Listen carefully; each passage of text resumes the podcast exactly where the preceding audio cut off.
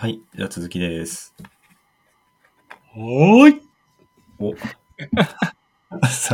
いいですね。その、よく聞くやつだ。最近そう。さやっぱ元気出していかないとね。元気だし、行くときそれだよこ。れ、これ多分ね、聞いてる人には不評だと思うんだけど。なんでやってんだよ、じゃあ。うんびっくりはするかな。そうね。いいじゃん誰、誰かなって思っちゃう？よし。じゃあ、そうね。じゃあ元気出してやっていきましょう。えーっと、はいじゃあ最後のキリスト教禁止と鎖国のところですね。つくいくん、お願いします。はい。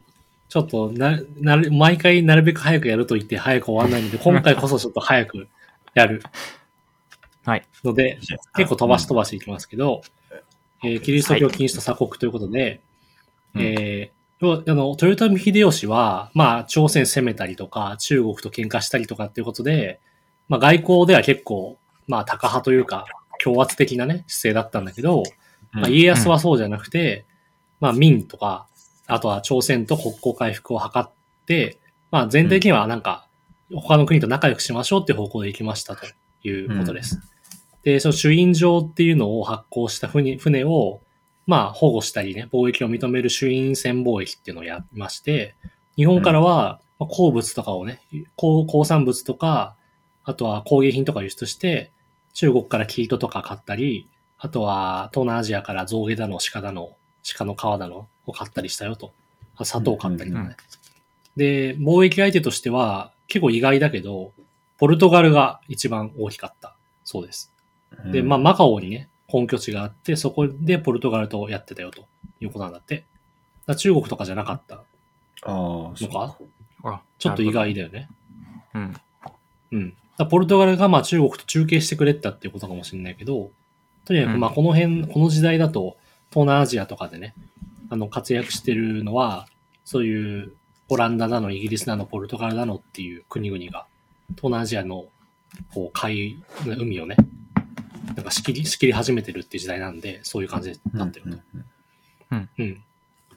で、えっと、まあ、各地に、そのどんどんこう移住していく日本人も増えて、東南アジアの各地に日本町っていうのができて、そこはまあ日本人のまあ村だったり町だったりっていうのが自治したりしてるよということもあったそうです。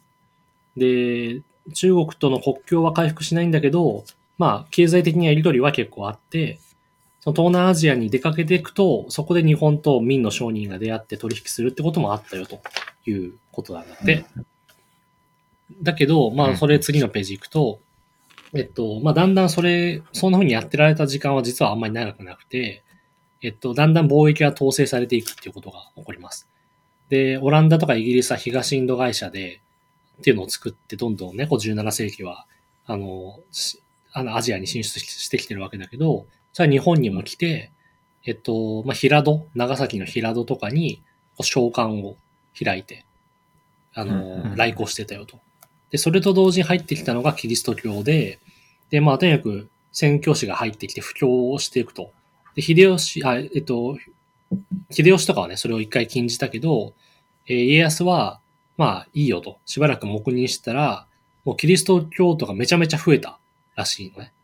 で、これは、はこの宣教師の本国への報告によるとって書いてあるけど、えっと、17世紀の初め頃に日本人の信者は70万人いたということなんだって。うんうんうんうんで、この当時の人口って江戸時代って3000万人、18世紀の段階でも3000万人くらいしかいないわけよ、日本人って。うんうん。なのね。でそのうち70万人ってことは、まあ2%とか、2%ちょっとだよね。数として。で、これがなんかどのくらい多いんだか少ないんだかって感じだけど、えっと、今、日本のキリスト教系の宗教に属してる日本人ってうん。い1.1%くらいだって。うんだから、まあ、ざっくり2倍だよね、割合にして。だから身の回りの人の、あ、自分はキリスト教系なんですっていう人が、今の2倍いる感じ。日本で。はいはいはい。っていうくらい当時いたと。いうことなんで。なるほどね。うん。で、ちなみに今のこのキリスト教系の宗宗派の人っていうのは、まあ、いわゆるキリスト教の中では異端視される、まあ、エホバの証人とか、そういう信仰系も含めた数だから、おだから実際にその、なんていうの、今日本でカトリックの人に会うチャンスっていうのよりも、その当時の江戸時代にカトリックの人に会うチャンスの方がはるかに大きかったっていうことだねう、んおそらくは。なるほど。だと思う。はい。で、えー、まあそれでまあさすがに家康も不安を感じたと。人口2%まで行かれたら不安で、うんえー直轄領にまず禁禁教令っていうのを出して、それを全国に広げたよと。で、どんどん、あの、キリスト教を追い出していったよということになって。で、その衆院選貿易も、えー衆院上に加えて法書、法書っていうのを加えた法書船貿易っていうのにちょっと強化したりとかして、あの、どんどん厳しくしていったよということです。で、最終的に、うんうんえー日本人も海外投票を禁じるし、外国人も入ってこられないようにするというのを続けて、1636年に、えー出島っていうのを長崎に作って、で、そこに、まあ、ポルトガル人はそこに移ってねと。で、あの、まあ、そこに、まあ、閉じ込めるっていうか、あの、外国との接触の場をそこに限定するっていうふうにしていったということですね。うん。はい。で、そんなことしたら、えー、島原、天草一揆っていうのが起こると。で、もともとその長崎の島原とか熊本県の天草っていう地方は、あの、カトリック、キリスト教徒が多かった。多分カトリックかな？が多かったんだけど、えっと、幕府がまあ激しく迫害したりとか、あとはまあ苦しい圧政、あの、財政的なものも、あの、税金絞り取られるとかもあって、その地方の、まあ、有力者とか農民が、えーこの、ま、増田四郎時貞っていう16歳の少年を対象にして、えー1673年に一揆を起こしたと。で、これは、えー幕府はだいぶ時間と労力をかけて、やっとこさ平定するっていう感じになるとう。ん。で、まあ、これでもういよいよキリスト教はダメだということになって、ポルトガル戦はもう来ちゃダメよということにして、で、まあ、だからオランダとかの国の一部の国に絞って出島で交流するという感じの体制が完成すると。これが鎖国状態ということですね。うん。まあ、だから大体半世紀くらいかけて、あの、一回解放されたものがまた振り戻しで、あの、鎖国まで行ったよという感じ。ね。で、この頃多分ね、あの、海賊とかも多かったから、あの、まあ、国を閉じて治安を維持するっていうのはすごい重要だったっていうこともあると思いますね。で、えー、まあ、キリスト教徒をまあ絶滅させようということで、あの、すべての人間はどっかの寺の檀家になるという感じで、要は仏教をベースにした、えー人のね、整理を行った。これは寺受け制度っていうんだけど、で、その特に九州では、毎年こう、踏み絵を踏ませて、これ絵踏みっていうんだけど、踏ませることを。その踏み絵を踏ませて、まあ、信者を見つけたら、まあ、やめろと言うと。逮捕しちゃうよということをやってたという時代ですね。うんで、この頃のが、話が遠藤周作の沈黙の時代です。うん。うん。はい。で、じゃあこの頃のまあ貿易は、まあ、貿易簡単にいくと、要するに、対馬藩は朝鮮とのやり取りを、えー貿易をやってて、で、薩摩藩が琉球と貿易をやってて、松前藩がアイヌとやってたよということなんだって。で、そのオランダ人とか朝鮮人とかは、オランダ人かな？あ、そうね。あオランダ人とか中国人とかは、その出島とかにやってくると、その、その外国の様子を伝える、あの、事情を反映した書類みたいなのを提出される、させられて、それでまあなんとか国外の事情も把握してるっていう状態が続いたということですね。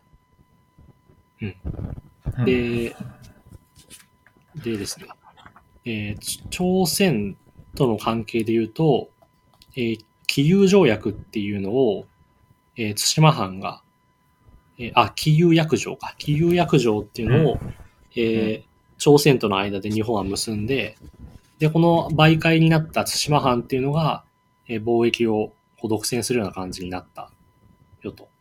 で、琉球では15世紀から少子っていうのの王国が中琉球王国っていうのを作ったんだけど、薩摩藩がそこにまあ侵攻していって、薩摩藩が支配する、したよとうんうんいうことですね。で、松前藩は、えーアイヌとの交易権を、あの、要は家臣たちがその交易をやったんだけど、まあアイヌがちょっと不利な条件に起こって、松前藩戦った釈社員の戦いっていうのがあったんだけども、えっ、と、これでまあアイヌが負けちゃって松前藩の下に置かれましたというのが以上です。お、なるほ10分でできた。ど。あ、これでしょ。そう。まあ大体そういう感じ。おうん。まあ知ってる話が多いよね。さすがにね。江戸時代まで来るとそうだね。なんか、確かなんかイメージはあるっていうかね。に。うん。うん。うん。なんか、最近、イスラム教の本読んでて、ほう。うん。なんか、まあ、えっ、と、な、なんだっけ、小室、小室直樹の本なんだけど、うんうん。なんか宗教、キリスト教とかについても書いてたんだけど、なんかキリスト教は別に、その戒律とか規範みたいなのがあんまりなくて、その、うんうん。内面で信仰してれば OK みたいなところがあるから、まあ、別に踏み絵で踏んでも宗教的には全然 OK なんですけどね、みたいなことを言ってて、うんうんうん。はあ、そうなんだって感じだった。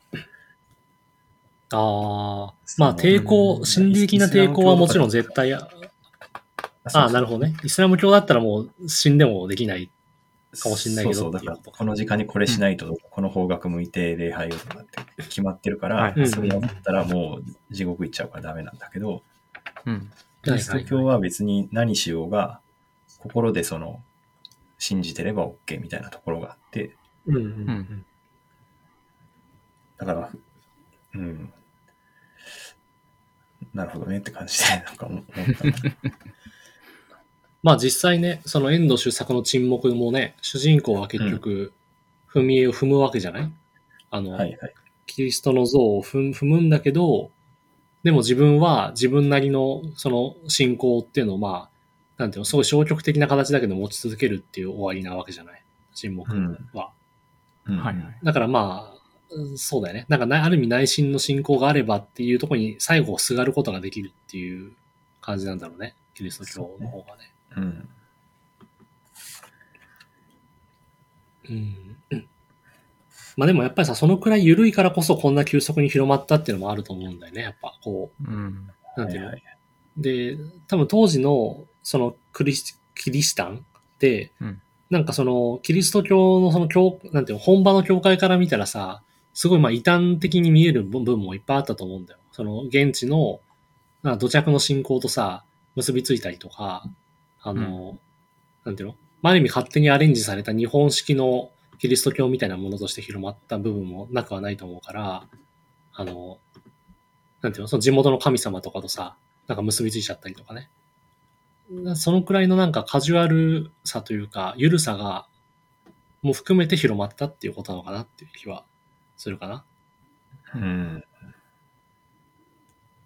確かにな。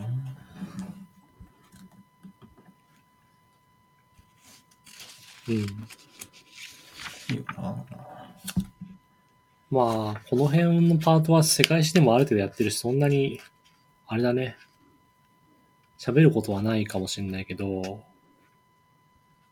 まあなんか改めてちょっと面白いなと思ってるのはなんか出島かな俺あはあ、最近。出島。出島ってさ、やっぱそのコロナ禍でとかでさ、入、入、なんていうの？その入港せ、入国制限とかさ、いろいろあったじゃん？コロナ禍で。の時にさ、なんかそういうこう、空港みたいな場所ってさ、ある種その、なんていうの？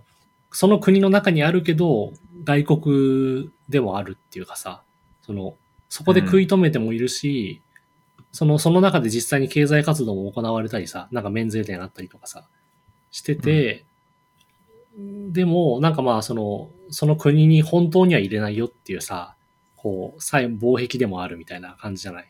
そういう空港とか、みな港って。ななんかこの、なんていう、その人の移動とかさ、人が入ってくるってこと自体がリスクであるみたいなことが生じると、その当時はキリスト教が入ってくるってことがさ、まあある種疫病が広がるみたいなもんだったわけじゃん？政府からしたら。うんうんこう、うん。そういう思想が伝染していっちゃって、人口のまあ2%以上が感染する、まあ病気？のようなものなわけで、キリスト教は。うん。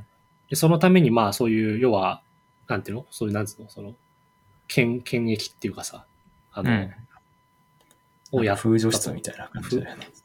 そうそう、封鎖したっていうことじゃん？ななんかそのコロナと照らし合わせるとすごい出島みたいなのも面白いなって思って、はい。なんかそういう、まあある種な何らかのパンデミック的現象に対して結局さ、対抗手段はそれくらいしかないっていう未だに、なんかこう、あうん。思想とかウイルスとかが入ってくるとしたらもう物理的に遮断するしかないっていう風になるわけじゃん、最終的には。結局は。うん。ーうんうん。なんかこう出島のリアリティみたいなのをそういうちょっと感じたなっていう気が確かに。するかな。そうだね。コロナの時にね。うん。まあ、あと、やっぱ社会問題で言うとさ、なんかあの、入国管理局、入国管理局のさ、うんあ、の、なんか暴行事件とかあるじゃん、今。こあ、はいはいはいはい。う、入管、ね入管にさ、は入ってる人をさ、要はまあすごい、うんまあいじめて、まあ殺しちゃうまで行くっていうさ、やつ、うウィシュマさんとかね。あの、うん。スリラン、スリランカだっけ？うん。スリランカだっけ？うん。の、ちょっと怪しいかもしれないけど、まあそうそう。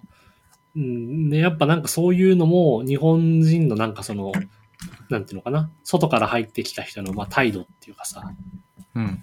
とかの、なんか、ちょっと感じるよね。まあ別に出島でさ、オランダ人暴行とかしてないと思うけど、なんかこの異物に対してのぎこちない対処っていうか、なんかこう、みたいなものはすごいなんか感じる。うん。うん。まあだから、まあある意味ではなんか、現代の出島みたいな部分があるっていうかね、入国管理局、牛久とかに、牛久内陸だから、あれだけど、なんかそういうことを感じたりする。かな、うんなるほどな。出島ね。うん。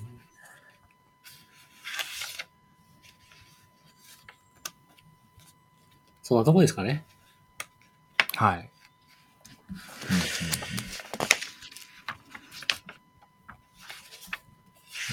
じゃあまあ次回は、うん。でも大体ね、俺、いつも俺のパート長くなりすぎだから、このくらいでいいと思う、今 そんな。日。次回は、まあ次回もうちょっとね、なんか社会的な、あの、若干楽しそうな話も含めてやれそうな気はしますね。江戸の社会の話もね。うん。芸術も学問もあってっていう感じなんで。うんおーそうね。はい。はいと。いうことで、また次回。お会いしましょう。はい。じゃあ、今日は以上でありがとうございました。はい。ありがとうございました。ありがとうございました。